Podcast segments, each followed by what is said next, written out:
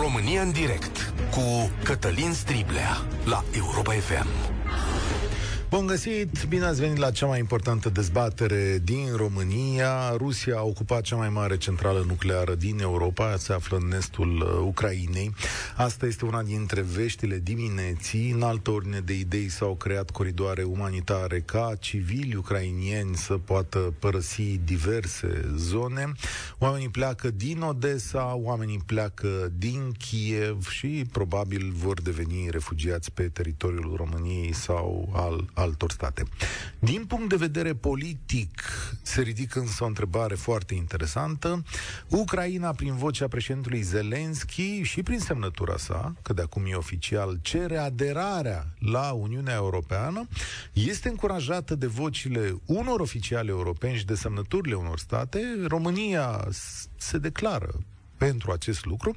La fel susține România și Republica Moldova și ea a făcut cerere de teama Rusiei și, de asemenea, și Georgia a făcut același lucru. Întrebarea care se pune astăzi este însă, chiar în aceste condiții, putem primi Ucraina în Uniunea Europeană. L-am invitat pe profesorul Cristian Pârvulescu și politolog, profesor de științe politice și politolog, să ne răspundă și să intre în dialog cu voi. Imediat vă dau și întrebările și numărul de telefon ca să putem începe dialogul, dar întâi la dumneavoastră, domnule Pârvulescu, așadar e o cerere care se poate îndeplini? Este posibilă?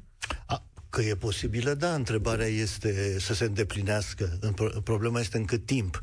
Uh, dacă unii cred că asta se va întâmpla de azi pe mâine, anul viitor sau în doi ani de zile, cu siguranță se înșală. Și aici, pentru că sunt niște proceduri, că se poate declare. Este un semnal politic, un semnal politic pe care uh, îl transmit cele trei state, Ucraina în primul rând, dar și Georgia și Moldova, și apoi un semnal politic pe care oficialii Uniunii Europene îl transmit, Ursula von der Leyen, președinta Comisiei, președintele ale Consiliului, uh, dar dincolo de declarații, procedura este procedură și chiar și într-o procedură accelerată, ea presupune ani de zile, pentru că sunt multe criterii de păi, rezolvat. Dacă nu o facem acum, când oamenii au nevoie, de ce să o mai faci? Adică, nu? Ba, ă, o faci pentru că ă, Ucraina era deja din 2014 și ăsta e și motivul pentru care este acum atacată ă, într-o fază destul de avansată în discuțiile cu Uniunea Europeană, la fel ca și Georgia și Moldova, dar încă dosarele nu erau pregătite. Noi care am trecut prin experiența asta știm că sunt o mulțime de probleme care sunt de rezolvat specifice. Vă dau un exemplu.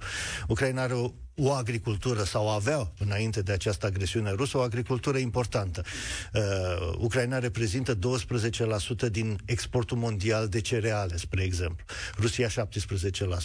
E, ne interesează modul în care negociem dosarul agricol și nici măcar în ceea ce privește criteriile politice, așa numitele criterii de la Copenhaga, nu putem să luăm din start ca fiind îndeplinite. Sigur, uh, Zelenski se poartă absolut uh, uh lăudabil în momentul momentul de față nu a folosit acest moment pentru a deveni un dictator, dar sunt chestiuni legate de lupta anticorupție, de statul de drept, pe da, care da. și noi le cunoaștem. Sigur, dar noi putem să zicem acum, domnule, oamenii sunt într-o situație excepțională, hai cu treaba asta, că altfel îi calcă Putin în picioare. Asta e și ideea. Și nu? aici Zic. avem, uh, spre exemplu, reacția pe care președintele turc Erdogan a avut-o. E nevoie de un război ca Turcia să intre într-o procedură accelerată, Turcia fiind în negocieri de decenii deja? Uh, și răspunsul este evident nu. Deci există niște proceduri care trebuie să respectate și toată lumea este conștientă, bănesc că și la Kiev, dar în orice caz la Bruxelles și în capitalele europene, că nu se va putea face peste noapte. Da, 0372069599 Vă spun de la bun început, întrebarea de astăzi este complicată. Adică e foarte complicată. Eu știu că e emoțional și da, din toate punctele de vedere am zice astăzi, domnule, hai să-i primim, că na, ar trebui să-i primim. Dar, exact cum spune domnul profesor Părvulescu, vin cu un set de probleme care depășesc capacitatea Uniunii Europene, adică ar putea să ne destabilizeze din enorm de multe puncte de vedere. Nu mai zic din punct de vedere politic, militar, să ai un război la granițele tale. Dar oamenii aceștia au nevoie de ajutor. Aia e problema în momentul acesta și despre asta e dezbaterea de azi. Vedeți, domnule Pârvulescu, nu mă pot abține să nu fac această remarcă. Suntem într-o poziție România a ajuns într-o poziție în care putem spune despre alții. Avem un drept de veto, ceea ce, sigur, la cum ne considerăm noi pe noi sau la ce performanțe poate am avut în ultimii ani, uh, lucrurile nu arată atât sau nu arătau atât de bine. Acum vedem avantajele apartenenței noastre la Uniunea Europeană și la NATO, care sunt evidente. Aceste avantaje sunt clare uh, și să știți că este suficient să ne uităm pe statisticile economice pentru a vedea diferența între România și Ucraina în ceea ce privește produsul intern brut pe, brut pe cap e de locuitor. De patru ori mai mare în România. Evident. Și indicele de corupție în Ucraina este, adică Ucraina e cea de-a doua mai coruptă, cea mai coruptă țară din uh, Europa, după Din Rusia. Acea, uh, după Rusia. după Rusia, după Rusia, să spunem chestiunea asta, că e foarte, foarte importantă. Da? Uh, 0372 069 599 Sunteți de acord cu primirea Ucrainei în Uniunea Europeană în condiții de război? Ar putea funcționa Uniunea Europeană cu unul dintre membrii aflați în plină luptă? Dar Republica Moldova, vedeți că și aici e o chestiune dar Ucraina, ă, dar, dar da. Ă, Georgia. Ai nici nu mă mai uit că e foarte departe, că știți, gândim în proximitate, dar n-ar fi obiectivul nostru național să luăm Republica Evident Moldova? Evident că ar fi. Și problema corupției este aceeași în Moldova, statului Uriaș. de drept, a problemelor economice, deși au făcut eforturi extraordinare. Și pot să vă spun că în acești 8 ani de zile de când au încheiat acordurile ă, în 2014, economiile celor trei țări s-au orientat enorm de mult spre Uniunea Europeană. Vă pot da exemplu Moldova, unde cunosc situația situația mai bine decât în Ucraina și unde au reușit să convertească exporturile care înainte mergeau spre Rusia, spre Uniunea Europeană. Dar și acolo avem o problemă. Și o știți foarte bine, se numește Transnistria. În mod evident. Și mai avem o problemă a comunității, a minorității ruse din Moldova. Sigur că da. Dar, dar problema Transnistriei e o problemă economică importantă pentru că o bună parte din comerțul exterior al Moldovei se realizează din Transnistria, zonă care nu se află sub autoritatea guvernului de la Chișinău. V-am spus că o să fie interesantă discuția. Haideți să vedem ce cred ascultătorii noștri. Bine ai venit la România în direct, Florin. Așadar, cântărim. Ucraina în Uniunea Europeană sau nu? Salutare, Cătălin și invitatului, invitatului dumneavoastră. Uh, într-adevăr, e o problemă foarte sensibilă. Părerea mea este că această aderare ar trebui să fie doar una de principiu pentru început, până se clarifică situația de acolo. Ce înseamnă, ce înseamnă de uh, principiu? Adică să zicem, da, domnule, și... Adică explică-mi un pic principiul ăsta. Principiul, o să răspund la un principiu printr-o întrebare. Ce facem dacă totuși Rusia ocupă Ucraina? Cum o rezolvăm atunci dacă uh, am acceptat deja ca ei să fie în Uniunea Europeană? Bună întrebare, sau dacă împarte în două, chiar. E foarte da, dacă împarte în două, da. Dacă împarte în două e problema mai simplă. Dacă uh, um, noi o acceptăm în Uniunea Europeană și Rusia, Rus, Rusia și impune un guvern marionetă, acolo cred că e o mare problemă. Nu mică, e o mare problemă. Bună observație. Pentru că vom fi legați de, de anumite constrângeri, de anumite obligații, ca Uniunea, Uniunea Europeană va fi obligată să le dea niște fonduri, să, bineînțeles, cu respectarea unor condiții, dar uh, aia va fi portița Rusiei și uh, am un lapsus acum. Uh, problema noastră, cu călcâiul lui Ahile, ca să zic așa. Așa. Vulnerabilitatea Uniunii Europene. Da, ar trebui să fiu de principiu la modul ok, vă, vă acceptăm în Uniunea, în Uniunea Europeană, doar că după ce se încheie cel puțin războiul. Nu poți să primești în război, pentru că aici se mai, mai merge într-o direcție din punctul meu de vedere. Ok, îi acceptăm, războiul se desfășoară contra unei țări din Uniunea Europeană. Cum reacționează Uniunea Europeană? Pentru că are niște obligații, nu?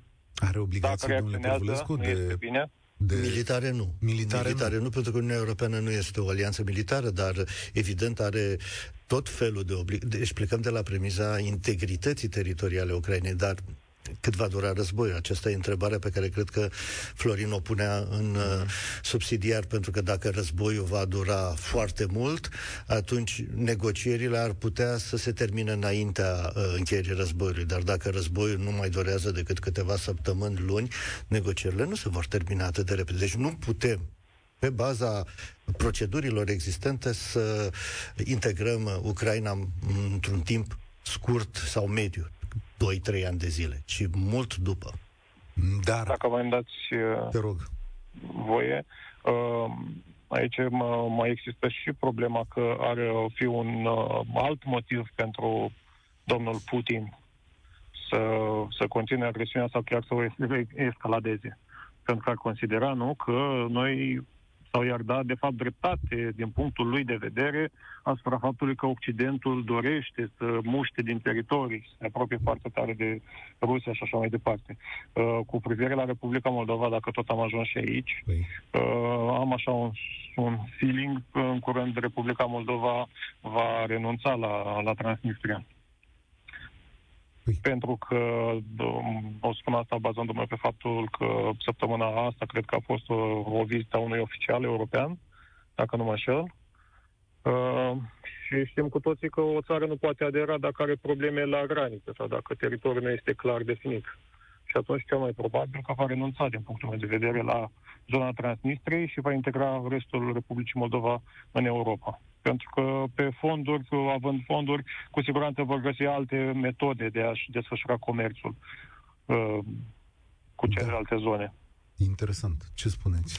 Avem un exemplu. E Cipru. și o mișcare uh, logică, Cipru cumva, din punctul meu. Ciprul de Sud, care este uh, partea uh, Uniunii Europene. Ciprul de Nord este formal partea Uniunii Europene, dar este ocupat de Turcia. Există teoretic o Republică independentă. Deci putem folosi precedentul cipriot și pentru Republica Moldova și probabil și pentru Ucraina, care are de asemenea o problemă, pentru că noi recunoaștem integritatea teritorială a, a Ucrainei, ca și a Republicii Moldova. Deci asta înseamnă Crimea și cele două, așa zise, republici independente sunt parte integrantă a Ucrainei din punctul nostru de vedere.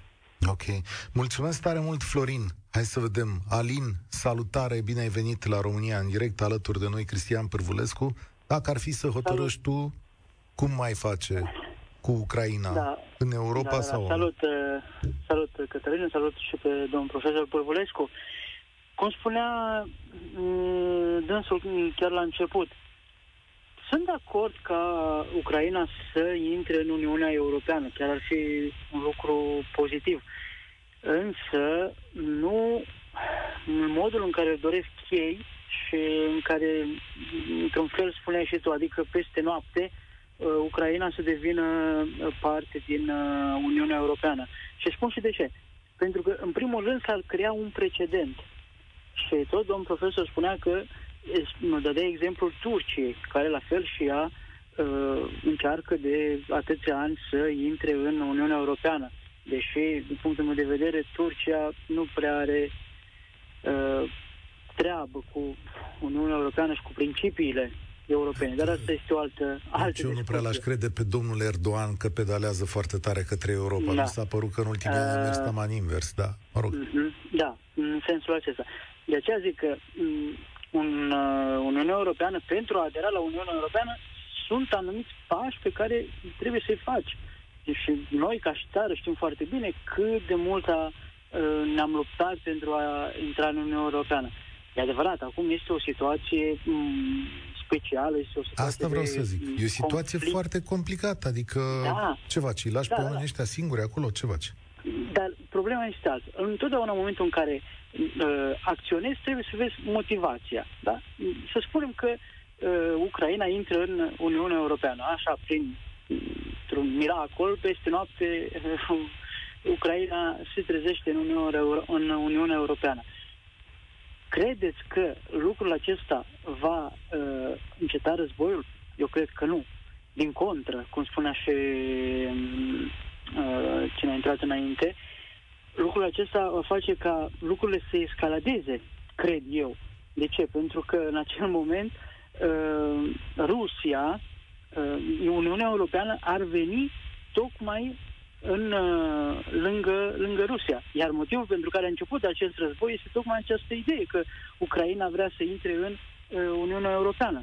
De, de aceea nu cred că a intra în Uniunea Europeană înseamnă a înceta, a înceta războiul. Cred eu, cred. Nu se oprește? Nu. Nu are cum să se oprească. În primul rând, Putin nu va fi niciun fel oprit de faptul că Ucraina ar putea... Uh, dar revin, Ucraina nu, nu, nu se va integra mâine, e imposibil.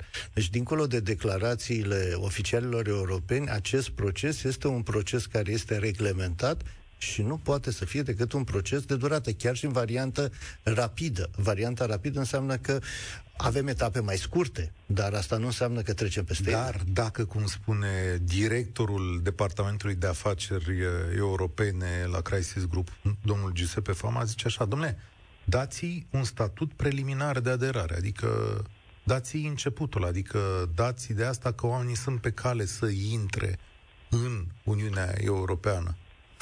Ce înseamnă un statut de preaderare? El n-a fost încă... Uh, vedeți dumneavoastră, ca să dau un statut politic, pot să-i dau da. orice statut, dar el n-are niciun fel de importanță. Uh, Ucraina este din 2014 în proces de negociere. Ea trebuie să îndeplinească o serie de condiții. E vorba de o tranziție politică și economică. Acest uh, statut poate că va fi elaborat acum, poate va fi o propunere a Parlamentului European. Am auzit uh, parlamentarii europeni pronunțându-se asupra acestei situații. Dar până când nu am o bază juridică pentru acest statut, nu pot să-l acord. Alin, ce zici de Republica Moldova însă? Aici noi suntem direct interesați. În Moldova nu e război, încă... Uh, da, uh, la, eu cred că același, același principiu se aplică pentru pentru orice stat. Ok, uh-huh. îți manifesti această dorință de a intra în, în Uniunea Europeană, parcurgi toți acei pași pe care îi ai de, de parcurs. Dar, Auzi, dar întrebare... sincer, Alin, sincer, sincer, da. când a fost rândul nostru, la noi, uh-huh. sigur că am avut niște dosare de negociere, dar să nu ne dăm pe după cireș așa. România a beneficiat de tot felul de, cum să zic, uh, bușurări ale situației, excepții, am fost împinși de la spate, adică nu cred că am îndeplinit dosarele alea fira păr. Nu, eu cred că, eu cred că dosarele uh, respective și tot, tot, tot acele m, principii care fac ca să poți să intri în Uniunea Europeană, eu cred că au fost îndeplinite. Adică nu da? cred că Uniunea Europeană acceptă. Și uite, îți dau un exemplu. Noi suntem de atâția ani în Uniunea Europeană și încă nu am reușit să uh, aderăm la spațiul Schengen. Îți dau un exemplu. Îți dau eu alt exemplu. Avem un mecanism de monitorizare pe justiție. Ceea ce înseamnă că la data intrării în Uniunea Europeană noi nu îndeplineam condițiile respective și ne-au primit cu toate astea. Dar cu condiții. Da, asta, asta nu știu, de ce să... Cu condiții. Ne-au, primit, ne-au primit cu condiții. Da. Adică pentru că nu îndeplineam condițiile respective, au, pentru România și Bulgaria, cele care au da. aderat în 2007, s-a creat acest mecanism special, care ulterior nu s-a mai creat pentru Croația. Croații nu au mai avut acest mecanism. Iar acum acest mecanism devine un mecanism european pentru toate statele membre. Da, da. mod... Te rog, Alin. Uh, și încă un lucru. Poate că este și o răutate, dar Hai să ne gândim și dintr-un alt punct de vedere. Yeah. Uh, Republica Moldova, da? Până, până în acest moment în care vede că Rusia da, începe să atace, nu? De, ce, de ce nu au făcut un pic mai mult pentru, pentru a adera la Uniunea Europeană? Știm foarte bine că a fost o situație, cel puțin după, după 90, în care ar fi putut să se întoarcă către Occident și, într-o mai mare măsură, au încercat să, să meargă către, uh, către Rusia.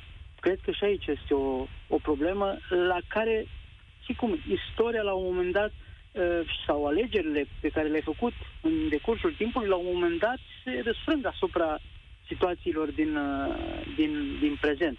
Adevărat, acum, în sfârșit, Republica Moldova are are, un, uh, are o conducere, să spunem, pro-europeană, dar dar nu are tot timpul. Da, asta e, e o problemă la Moldova. Vă rog, domnule Părvulescu.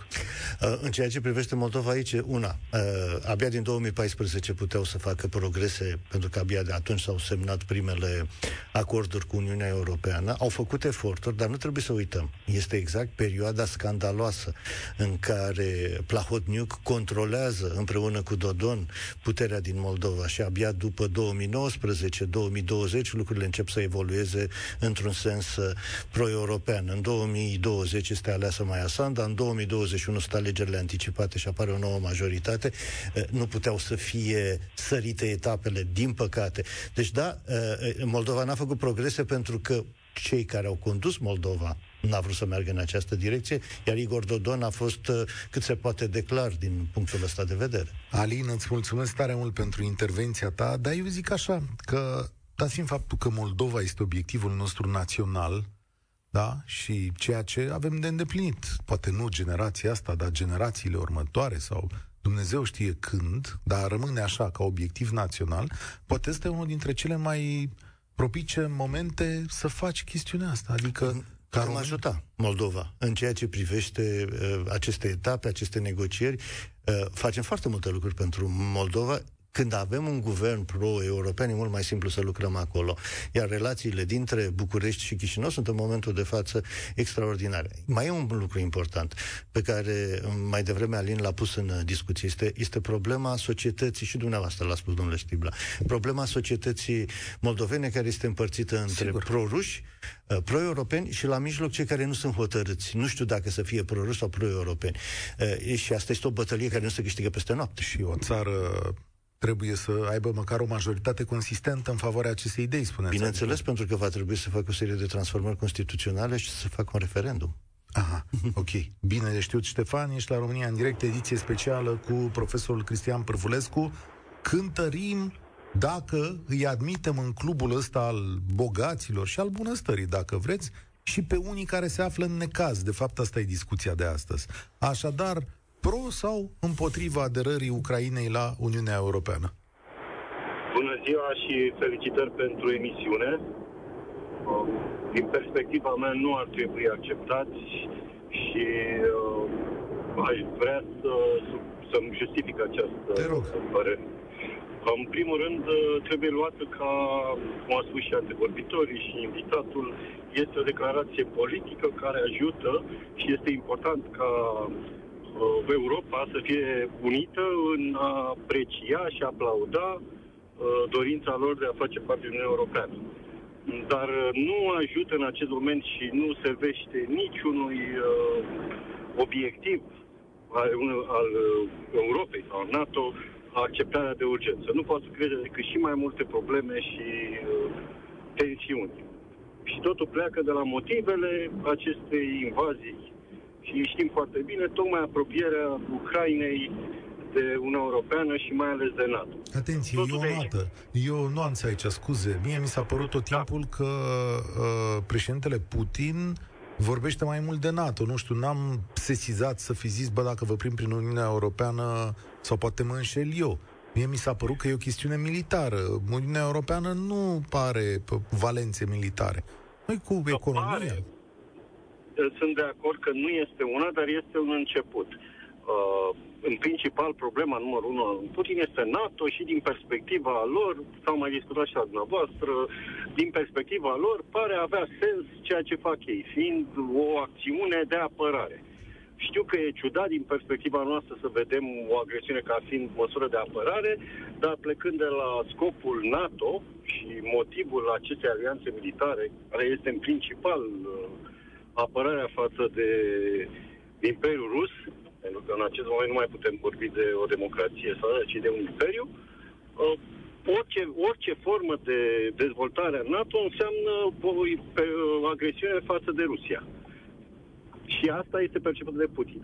Faptul că toate țările dinspre, ca să zic așa, dinspre vestul fostului RSS își doresc mai puțin Belarusul, își doresc apropierea de Uniunea Europeană, de NATO, pentru a se apăra, ceea ce este normal, îi creează Putin uh, aceste frici. Mai ales că, nu știu, și analiști au subliniat că este ultima șansă a Rusiei de a își uh, valida la nivel mondial poziția de putere mondială Așa e? Adică vedeți lucrul ăsta? E ultima șansă a da. Rusiei? Da, cu siguranță. Este ultima șansă. Stați, da, stați, explicați-mi, explicați-mi. De ce? De ce ultima șansă? Pentru că, în realitate, uh, timpul nu curge în favoarea lui Vladimir Putin. Rusia egal Putin. Nu vorbim acolo de instituții, de un stat. Vorbim de o putere personalizată. Are 70 de ani, are 23 de ani de putere, are convingerea că este cel care trebuie să salveze vocația civilizatorie a poporului rus. Chiar ieri spunea că el îi vede în continuare pe ucrainieni ca fiind ruși care sunt manipulați de naționaliștii și naziștii aflați la putere la Kiev. Deci, în condițiile astea, uh, sigur că a făcut o eroare strategică gravă, dar este singura șansă pe care o avea, uh, pe care o are și mai mult decât atât, o va folosi militar până la capăt. Vladimir Putin nu va ceda, iar Ucraina nu este momentul de față în situația de a respinge acest atac, ci doar de a se apăra. Vorbim de, deja de un război de poziții, nu mai un război de mișcare. Dar de ce, domnule profesor Pârvulescu, următorul Putin nu va avea aceeași fibră rusească? Nu știu, de, nu știu ce se va întâmpla după Putin, pentru că ce s-a întâmplat? Yeltsin a transmis puterea lui Putin uh, într-o manieră oarecum simplă. Personalizarea puterii în Rusia a venit odată cu Boris Yeltsin. Și era o problemă când Yeltsin nu mai era capabil să ia decizii, aceea a succesiunii, a transferului. Iar în 1999 Vladimir Putin a apărut ca o soluție. Vladimir Putin încearcă, încerca în acest război să-și găsească un succesor. Nu e în situația lui Yeltsin, este o persoană care în orice caz poate lua decizii, chiar dacă ia decizii care nu par să fie raționale, și atunci uh, încearcă din răsputeri să își consolideze puterea, inclusiv în interior. Dar este o eroare pe care a făcut-o pentru că uh, sancțiunile economice deja își fac simțite efectele. Uh, armata rusă nu va putea duce un război la infinit fără finanțare și are deja probleme de izolare internațională. Vă dau exemplu. În adunarea generală ONU al altăieri, cinci state au votat cu Rusia, Rusia inclusiv, și 141 au condamnat agresiunea și 37 s-au abținut, inclusiv Cuba, Venezuela, China sau India. Cinci state. Atâta. Rusia este în momentul ele. de față sprijinită de Siria, Corea de Nord, Belarus și Eritrea. Dacă considerați că este o mare putere mondială, cred că trebuie să redefinim conceptul. Uh, Ștefan? Da. Uh, Moldova cum Hai. rămâne? Moldova este exact aceeași situație. Ne dorim și nu cred că sunt puțini români în România care să nu-și dorească Moldova în Uniunea Europeană. Dar uh, este mai degrabă, cum o percep eu, este mai degrabă o aderare pe, pe două categorii de nivel, în niciun caz militară, ci în principal socială și economică. Acestea sunt criteriile și de ideologie, uh, democrație. Ceea ce nici Ucraina, nici Moldova, deși au făcut, cum am spus, cum am spus și au mari progrese, nu sunt încă în acel moment. Ca să nu mai spunem că probabil, cu siguranță, nu există o majoritate covârșitoare în favoarea, în favoarea aderării la Uniunea Europeană din partea Moldovei. Mulțumesc tare mult! Ascultați România în direct. Alături de mine este profesorul Cristian Pârvulescu. Am ridicat următoarea întrebare. Ucraina și Moldova pot fi primite acum în Uniunea Europeană? Dacă da, de ce? Dacă nu, de ce? Gabriel, salutare, bine ai venit! Uh, bună ziua, domnule Striblea! Bine. Bună ziua, domn profesor Pârvulescu și ascultătorilor! Cum facem? Uh, ce să zicem, uh, umanitar și etic merită. Umanitar și etic. Dar chiar dacă am zice da, hai să zicem da. Pentru că ce este etic înseamnă că merită, nu? Tehnic nu se poate, nu? A tehnic. spus Adinaur că e imposibil. Da. Tehnic. Nu că e imposibil, nu acum. Că dacă pornim procesul de aderare, haideți să vă dau o ipoteză. Pornim durează. Pro- durează. Să zicem trei ani, o procedură de urgență. Discutăm pe dosare, să zicem că Ucraina nu e împărțită, nu e ruptă în două, nu e ocupată, că îl trimite acasă pe Putin. Da, și în trei ani primim Ucraina, devastată pe jumătate de un război, cu aceleași probleme de corupție, și de statalitate și cu aceleași probleme la justiție, minorități și primim. Da? Deci putem da, să și problema cea mai mare este dacă e ocupată de ruși. Aici e problema cea mai mare. Să zicem, ne dăm acordul și după aia ne trezim cu, cu rusul în casă. Ce facem cu el? Nu știu, e o bună întrebare. Nu știu de aici să gândesc liderii europeni. Nu, nu-mi dau seama dacă procesul de aderare poate continua dacă țara e ocupată. Niciun caz. Exact. Asta ar fi trebuit caz. întrebat. Adică trebuie ținut cont de chestia asta. Puțin sigur că ar trebui omorât. E un Hitler. Nu se poate pune problema din punctul ăsta de vedere și el, etic, merită omorât. Da, nu avem Dar... pedepsa cu moartea, să știți, în Uniunea Europeană nu avem. Am înțeles că domnul Putin, Păi, sunt legislatori la Moscova care se gândesc din nou la treaba asta așa, în timpul, în timpul războiului. Păi nu, el ar merita omorât de cei din suita lui. ca să nu iasă ceea ce tot amenință, un război Știu nuclear. că multă lume are speranță în chestiunea asta. Armand Goșu la emisiunea de ieri, uite fac o paranteză, Armand Goșu L-am la emisiunea- auzit. v-a Da. explicat că șansele sunt infime, da? Nu, Infime. spre, spre, spre zero, adică oamenii din suita lui îl întreb și pe Cristian Părvulescu. Ai, vedeți posibil ca să existe trădare la Kremlin Nu. în condițiile E- e- În acești 23 de ani, Putin și-a creat propria sa structură de putere. Oamenii aceia depind de Putin. Nu pot să-i creeze probleme. Ar putea apare Da, dar o ei contestare ajung din în partea miliardari. societății, dar asta va fi în timp, nu azi, nu mâine, peste câteva luni. Ei ajung în miliardari uh, niște milionari micuți. Adică au de ales până la urmă. Și banul cam e ochiul, știți cum să spune. Da. Uite că mă uitam... Uh, te rog, continuă, că ți-am luat vorba din gură. Adică o speranță, eu zic că ar exista aici, dar n-ar trebui să fie singura speranță. Cred că ar trebui făcute și planuri conform acelor filme spectaculoase pe care le-am tot văzut toți, cu Delta Force, cu SAS, cu... Deci eu cred că ar trebui făcut așa ceva și silozurile ar trebui cumva sabotate și blocate. Sunt Vectorii, multe. la fel. 10 submarine nu sunt așa o problemă pentru flota de distrugătoare americană. Asta înseamnă război, adică e foarte... Nu trebuie să ne pregătim, adică în cazul ăsta, în, în sensul ăsta vorbesc. Adică Da. da. ce să facem? Doar să ne temem? Putin va vrea până la urmă să ia tribut ca o taxă de protecție de veritabil mafiot de la toate statele, ca pasă butonul. Va avansa permanent și permanent vor trebui să cedăm. Nu se poate negocia cu un terorist. El are atitudine de terorist. Da. Bună observație, să știți că așa e. Un om cu un buton nuclear în mână și care spune dacă nu-mi dați mie ce vreau eu, o să dau drumul la o rachetă nucleară. Exact. Și avansează cu pretenții. Sigur, dar pe de altă parte trebuie să înțelegem că Putin în momentul de față, amenințând cu uh, arsenalul nuclear, de fapt își arată disponibilitatea spre negocieri, pentru că ieșirea din această confruntare militară nu se va face militar. Orice război se termină printr-o negociere. Care-i semnalul că vrea negocieri? Exact asta, faptul că pune ca să-și dovedească forța dincolo de operațiunea militară din Ucraina, pune pe masa de negocieri arsenalul nuclear, spunând există un pericol. Uh, el acuzând Occidentul, NATO de agresiune și găsind justificări. Nimic însă nu arată în momentul de față că ar exista o intenție. Nici măcar nu au fost mutate focoasele. Este doar un element de negociere ca în cea mai neagră perioadă a epocii sovietice. Și acum putem să vedem care a fost contribuția extraordinară a lui Gorbaciov la detenționarea relațiilor uh, în lume, pentru că atunci când s-a întâlnit prima dată Corona Reagan în 1986 în Islanda, asta a făcut.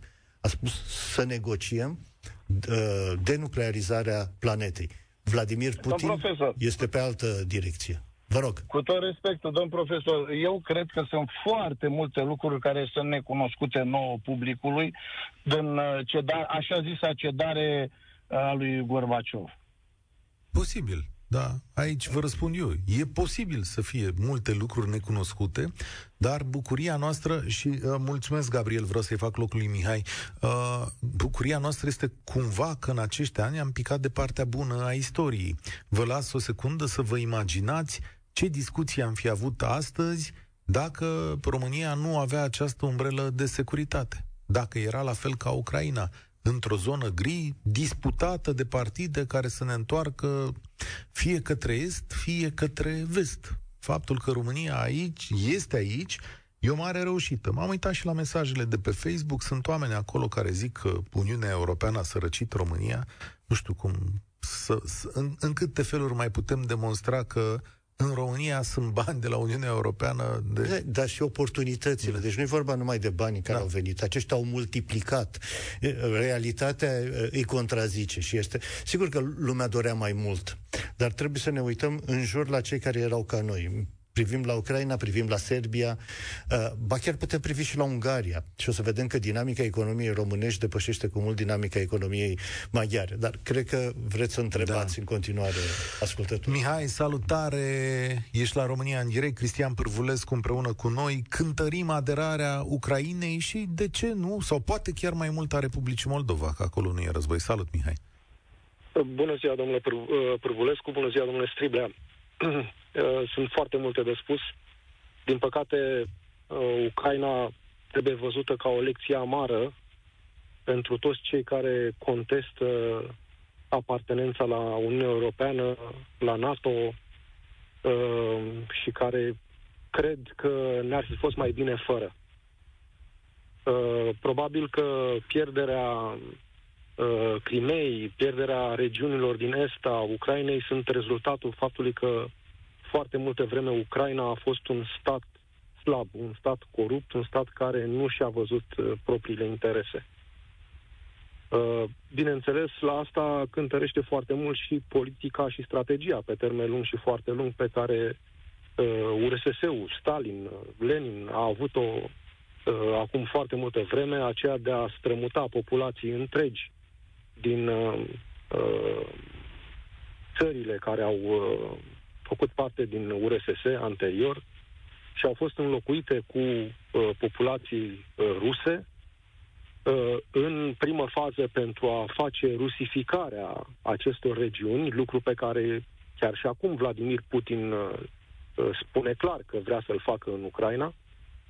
Uh, și probabil, uh, având în vedere, chiar de acum câțiva zeci de ani, o posibilă destrămare a Uniunii Sovietice și uh, rămânerea acestor cârlige de care se pot agăța, tocmai pentru a încurca eventuale planuri ale acelor țări. Iar această analiză ne duce către care răspuns?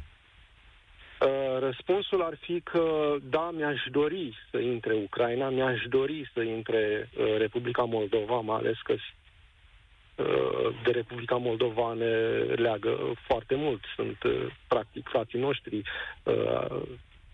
Considerăm că fac parte din România. Simt un dar. Însă, Așa. Știm, știm foarte bine că și fără acest război, Uniunea uh, Europeană, NATO, nu ar fi putut accepta uh, integrarea acestor țări tocmai din cauza acestor cârlige pe care URSS-ul, fostul URSS și le-a fixat în teritoriile uh, pe care ei le-au avut uh, anterior. Uh, diferența dintre România la momentul aderării și toate aceste țări este că noi am avut o integritate teritorială de necontestat. Ce observație formidabilă, foarte bună. Da, de necontestat, deși avem pierderi, dar lucrurile erau așezate. Îți mulțumesc tare mult pentru intervenție. Vă las dumneavoastră concluzia, domnule Părvulescu, deși ea e destul de clară, adică majoritatea celor care ne-au ascultat și-ar dori, dar nu acum, sau nu în condițiile astea. Adică și-ar dori această integrare, dar respectând, de fapt, uh, termenele și procedurile Uniunii Europene chiar într-o variantă rapidă și după rezolvarea problemelor uh, militare de acolo, da, pentru că aveau, e, aveau perfecte dreptate. Asta e un nu, de fapt, adică... Nu, nu este un nu. Este nu? da, să continuăm și să începem. Negocierile pot să meargă de acum. Dar cum va putea lucra guvernul ucrainian pe dosarele astea în condițiile în care este sub presiune? Uh, în, în condițiile în care au alte priorități acum, adică apărarea integrității teritoriale, în care se apără în fața unei agresiuni. Va fi foarte dificil. Răspunsul Uniunii Europene este da, uh, iar în continuare încep uh, tratativele și vom aștepta plin de încredere să vedem ce se întâmplă și pe front. Noi trebuie să știm că Ucraina e parte din ideea europeană? Că suntem A dovedit-o. A dovedit-o, o dovedește zilele acestea, poporul ucrainian există și el are aspirații europene, crede în valori europene și merită să fie susținut în această direcție. Și vom face acest lucru până când vom da înapoi dictatorul. Cristian Pârvulescu, mulțumesc pentru prezența la România în direct. Dumneavoastră ne reauzim săptămâna viitoare cu aceleași lucruri, din păcate. Spor la treabă! România în direct cu Cătălin Striblea la Europa FM.